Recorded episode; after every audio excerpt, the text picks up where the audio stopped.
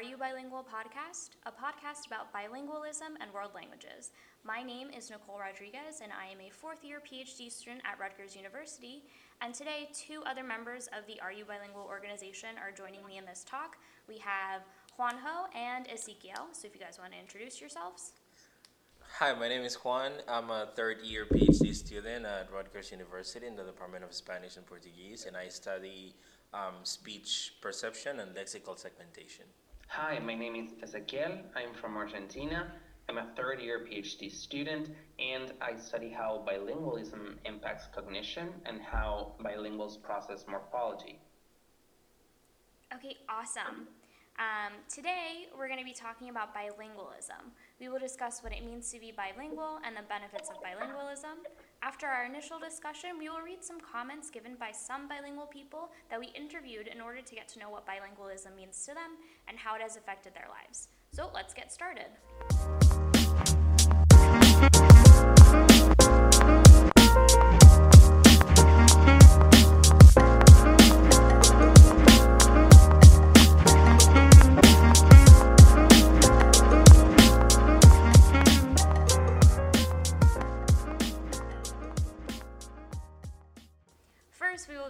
Conversation by talking about what it means to be bilingual. Juan, what is our working definition of bilingualism? Uh, well, there are many definitions of bilingualism. Different researchers um, define bilingualism in different terms, but um, our working definition of bilingualism is the ability to understand and or communicate in two languages. Awesome. And Ezekiel, do you believe that there's a minimum requirement to be considered bilingual? Nicole, I don't think so. Um, everybody who speaks two languages is bilingual, and there are four components in each language. It's uh, reading, writing, speaking, and listening, and you don't need to be fully proficient in each of these components for you to be considered bilingual. Awesome. Thanks for summarizing that. So, next, how common is bilingualism in the world?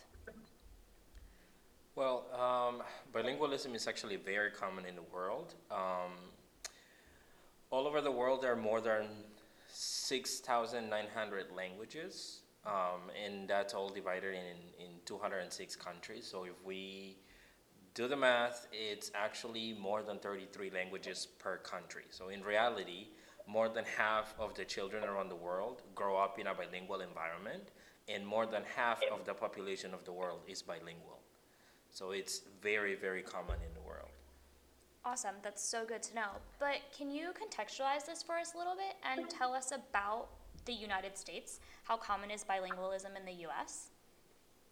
Sure. So the US, as we know, it's a very multilingual country, and approximately 20% of the US population speaks a foreign language or a second language at home. And in Texas, for instance, especially in southern Texas, is about 30%, and in San Antonio it's 40%. That's a lot. Um, so, as Ezekiel and Juanjo were telling us, bilingualism is very common in the United States and around the world. And as our listeners may know, being bilingual is not the same as being monolingual. A Spanish English bilingual is not the same as two monolinguals of each of these languages, right? A bilingual person does not have to be perfect in both languages. Proficiency in both languages may develop and change throughout the years. So, as we're developing our proficiency in both languages, we have to remember that both languages in a bilingual are active at the same time. Think of a game of whack a mole, where you've got all these languages popping up at the same time, and we're constantly trying to suppress one language while we're using the other. So now that we know that being a bilingual is not the same as being a monolingual, and bilinguals are not two monolinguals in one, let's talk about some myths that some people may believe about bilingualism. Myth number one is that bilingual children cannot attain the same proficiency or academic le- level as monolinguals. That's false. Monolingual children's language development is measured in stages, and it's the same for bilingual children. The problem is that usually scientists or other professionals do not use the same scale or exam. So, bilingual children do start speaking a little later in life, and it might have a silent stage, but bilingual children also can transfer linguistic knowledge from one language to another. Um, Juan, can you tell us another myth about bilingualism? Myth number two says bilinguals often mix their languages. Are they confused? Is it too hard to speak two languages? And that's completely false. Um, bilingual kids know which language to speak and with whom since age two. So mixing two languages is not a symptom of laziness or confusion. Bilinguals do this when they feel um, comfortable using both of their languages um, with whomever they're speaking to. What is true is that bilingual people who mix their languages know when and with whom it is appropriate to do it, and there are rules for mixing languages. This is a symptom of advanced proficiency of the two languages and not a symptom of um, confusion or laziness in these speakers. Um, thank you. And Ezekiel, could you tell us another myth about bilingualism? Nicole. So, another myth is that bilingual children have difficulty at school, and this could be solved if they were monolingual. So, this is completely false because speaking two languages does not interfere with learning. And quitting a second language will not solve the problem, apart from the fact that you cannot really quit a second language, it's in your mind. So, what is true is that bilinguals can use their linguistic knowledge to improve that situation. Bilingualism does not bring any problems. In fact, it brings a lot of cognitive advantages over monolingualism. Awesome. Thanks so much for clarifying some of those myths about bilingualism. And now we're actually going to talk about those advantages that being bilingual brings to people. Um, Ezekiel, if you could start off this conversation. Sure. So we now know, after decades of research, that speaking two languages is a great mental exercise. Why is this? Because you have to inhibit one language while selecting the words and the, the word structure and the syntax of the other language, the target language. Being bilingual is like taking your brain to the gym because you have to inhibit the language, you have to pay attention to which language you're selecting, and you have to switch the languages according to uh, who you're speaking to or according to a context. And this switching is like going to a gym because you're training your brain to select one language and you're not letting the other language pop up. Thank you so much for that, Ezekiel. Juan, do you know about what other advantages does bilingualism have? Well, um, being bilingual actually protects our brain. Um, there has been a lot of research showing that bilingualism delays the onset of dementia and Alzheimer's for four years. This doesn't mean that bilinguals um, or, or, that bilingualism prevents these diseases, but um, the research shows that bilinguals develop these symptoms four years later approximately than monolinguals. Thank you so much for sharing that, Juan. It's also important to know that Bilingualism also has social and cultural benefits. Speaking two languages actually brings us together. By speaking two languages, we can enjoy and talk to family and friends in other parts of the world, sort of bringing us closer together. We can enjoy and take part in cultures and customs, we can tell interesting stories. That makes bilinguals bicultural, more flexible, and in fact, a little bit more empathetic. So, apart from social and physiological benefits, what other benefits does bilingualism have? So, actually, bilingualism has both economic and educational benefits. For instance, bilinguals are less likely to drop out of school and they are less likely to be unemployed. On the other hand, bilinguals are more likely to go to college, and importantly, bilinguals make two to three thousand dollars more than monolinguals per year. Awesome, thank you for that. So, so far, we've described our definition of bilingualism, dispelled some myths that surround being bilingual, and have described some advantages of bilingualism. Now, in the next part of our podcast, we will hear about the thoughts of some bilinguals regarding their personal experience with bilingualism. Right, Juan? Yes, um, we interviewed seven people from the Department of Spanish and Portuguese at Rutgers University, New Brunswick, home of You Bilingual? We asked them four different questions and we'll read their answers and comment on their experiences. Yeah, and since we interviewed bilinguals, we gave everybody the freedom to respond in their preferred languages. So some of the answers are in Spanish and others are in English, but we will translate for you listeners who do not speak Spanish. Let's start. the first question we asked was What does bilingualism mean to you? Vivian Santamaria Vega, the department administrator in the Department of Spanish and Portuguese at Rutgers, and Jessica Varela, a second year PhD student here in the Spanish department, both mentioned that bilingualism means having fluency in two languages, which is pretty interesting because they're both heritage speakers. So to them, being bilingual means being able to produce and speak language at a fluent level in both of their languages. It's really it's really interesting that they both mentioned uh, fluency in their definitions of bilingualism, and that and that they believe that um, uh, being fluent in a specific language is a requirement of um, in order to be considered bilingual. Um, you can also be uh, passive bilingual. Um, even though you may not have communicative competence in a specific language, that doesn't mean that you are not bilingual. If you grow up in a family of bilinguals and you grow up listening to a specific language and you can understand it but you cannot speak it, um, you are still bilingual. Um, you can just be a passive bilingual. That's true, Juan. In fact, society makes you believe that you need to be balanced and perfectly fluent in both languages, but no, you don't necessarily have to have productive skills. You can only have receptive skills of one of the two languages, and you're absolutely considered bilingual. Okay, so now that we have this idea of bilingualism equating to fluency for some people, did anyone else bring up a different type of definition or what bilingualism meant to them? Yes, Nicole. In fact, Rosie Reese, uh, graduate program coordinator at Rutgers University, um, stated that, well, she, she wrote it in Spanish, and then I'm going to read in Spanish and then translate. La capacidad de comunicarse en dos idiomas, al igual que conocer ambas culturas, es el bilingüismo. So she said that bilingualism is a capacity um, that humans have for communication in two languages, and also you need to know both cultures.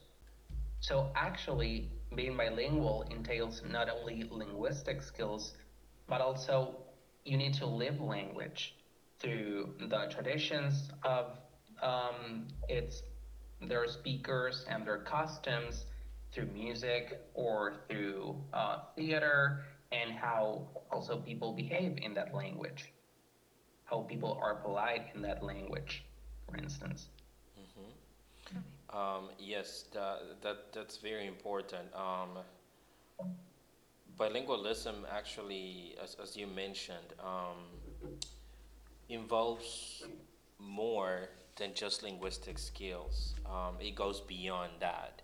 Um, and we have a couple of people here that mentioned in their answers um, the concept of culture and biculturalism. For example, Jose Carlos, who is a fourth year PhD student in the literature and culture program at um, Rutgers University in the Department of Spanish and Portuguese, said um, that at the cultural level, bilingualism is the realization of interculturality as a guiding principle of mobilized identities, who are migrants, exiles, refugees, etc. Um, similarly, Gabriela Constantin Durecci, who is a first year PhD student in the um, bilingualism and SLA program at, uh, in the Department of Spanish at Rutgers, um, said, para mí el bilingüismo es una forma de vivir. A veces es una forma de vivir que a los demás les cuesta entender y la definen como una vida entre dos mundos, entre dos idiomas. Pero para mí es una forma de vivir en un mundo más amplio, que se extiende más allá de los límites convencionales. El bilingüismo es un mundo que me permite explorar y aprender cada día. So she's highlighting that bilingualism is a way of living, it's, it's a lifestyle, right? And that um, uh, people who are not bilingual sometimes do not understand um, the bilingual lifestyle. Um, and, and she emphasizes that it's a way of living in a more ample world that extends beyond the conventional limits of, of society. Um, I see a huge connection from what she said to what Ezekiel was telling us before about language is more than just speaking, it's living in that language and having that connection, this global sort of connection. Awesome. Those are some really insightful. Now I'm going to steer the conversation more towards how bilingualism has been beneficial to these people in their personal and or work lives. Dr. Marcy Schwartz, who is a professor in the Literature and Culture program of the Department of Spanish and Portuguese at Rutgers University, mentioned that um, bilingualism has been a gift to her and that um, bilingualism has truly enriched her life. She said, my, ling- my language skills have made my entire life fulfilling and have enriched me every step of the way since early childhood. I have used my multilingualism in various professional contexts, such, such as social work and teaching, before my academic career. And I have traveled extensively and lived abroad several times. My social life and professional life have expanded thanks to speaking other languages. Thanks for sharing that, Juan. It sounds like Dr. Schwartz's life would have been entirely different had she never chosen to learn a second language. Yes, that's true. Um, bilingualism can actually open um, many doors for people culturally, socially, and professionally. So similarly, Dr. Jennifer Austin, who's a full professor of Spanish at Rutgers Newark, wrote the following paragraph. She wrote that bilingualism has opened so many doors for me and changed my life profoundly. Knowing Spanish has led me to the things that matter most to me and that I'm most grateful for. My bilingual husband and daughter, my research on bilingualism, multilingual friends from many places, connections to my students, and community. So here we can see, I guess, bilingualism as a way of meeting people, as an opportunity to build connections, professional connections, and also personal connections, and also bilingualism um, as a way of uh, living interpersonal relations that are not being limited by the words of one language, but can also benefit and not being limited by the words of one language. Yes, uh, bilingualism is not only a connection to other cultures, um, other people, but also it um, opens doors to um, have access to other types of information. For example, in the case of uh, Jose Carlos, um, he mentioned that bilingualism allowed him to progress in his professional aspirations and that it allowed him to approach other fields of study where monolingualism would have been insufficient. And that's um, actually very important in my personal experience to um, speaking a second language has given me access to information that is not available in my first language. That's cool. It sounds like bilingualism has been very beneficial to these people in their professional and also personal lives. But now I'm wondering if bilingualism has ever presented any challenges for them. Another person we interviewed, Vivian, said, Sometimes I find that I can say a word or process a sentence better in one language than the other. Therefore, it may take me more time to dictate what I have to say. This is absolutely normal in bilingual people because there are two languages that are competing in, in our mind at the same time. So, for instance, if I say the word uh, ball in Spanish, if I want to say that word pelota, pelota is competing with ball in my mind. So, it's normal that it takes a tiny bit more time for me to say or process that word or even sentences. But this is not a, a drawback. It, we do need to be a tiny bit more patient uh, when we're bilinguals because we have a lot more linguistic information in our minds, but this shouldn't be a problem. Yes, that's absolutely normal. Um, bilinguals have more linguistic information in their minds, and sometimes they tend to use one specific word um, in one language than in the other, so it may take a little more time to find certain words um, in certain situations. And as you said, um, people need to be a little more patient uh, about um, uh, the, the effects of bilingualism. Um, for example, Gabriela mentioned that sometimes people assume that you were deficient in one of the languages you speak. She said that she thinks the idea of nativeness is pretty detrimental because it suggests that a bilingual person's linguistic identity must be limited to or more concerned with just one of the languages they speak.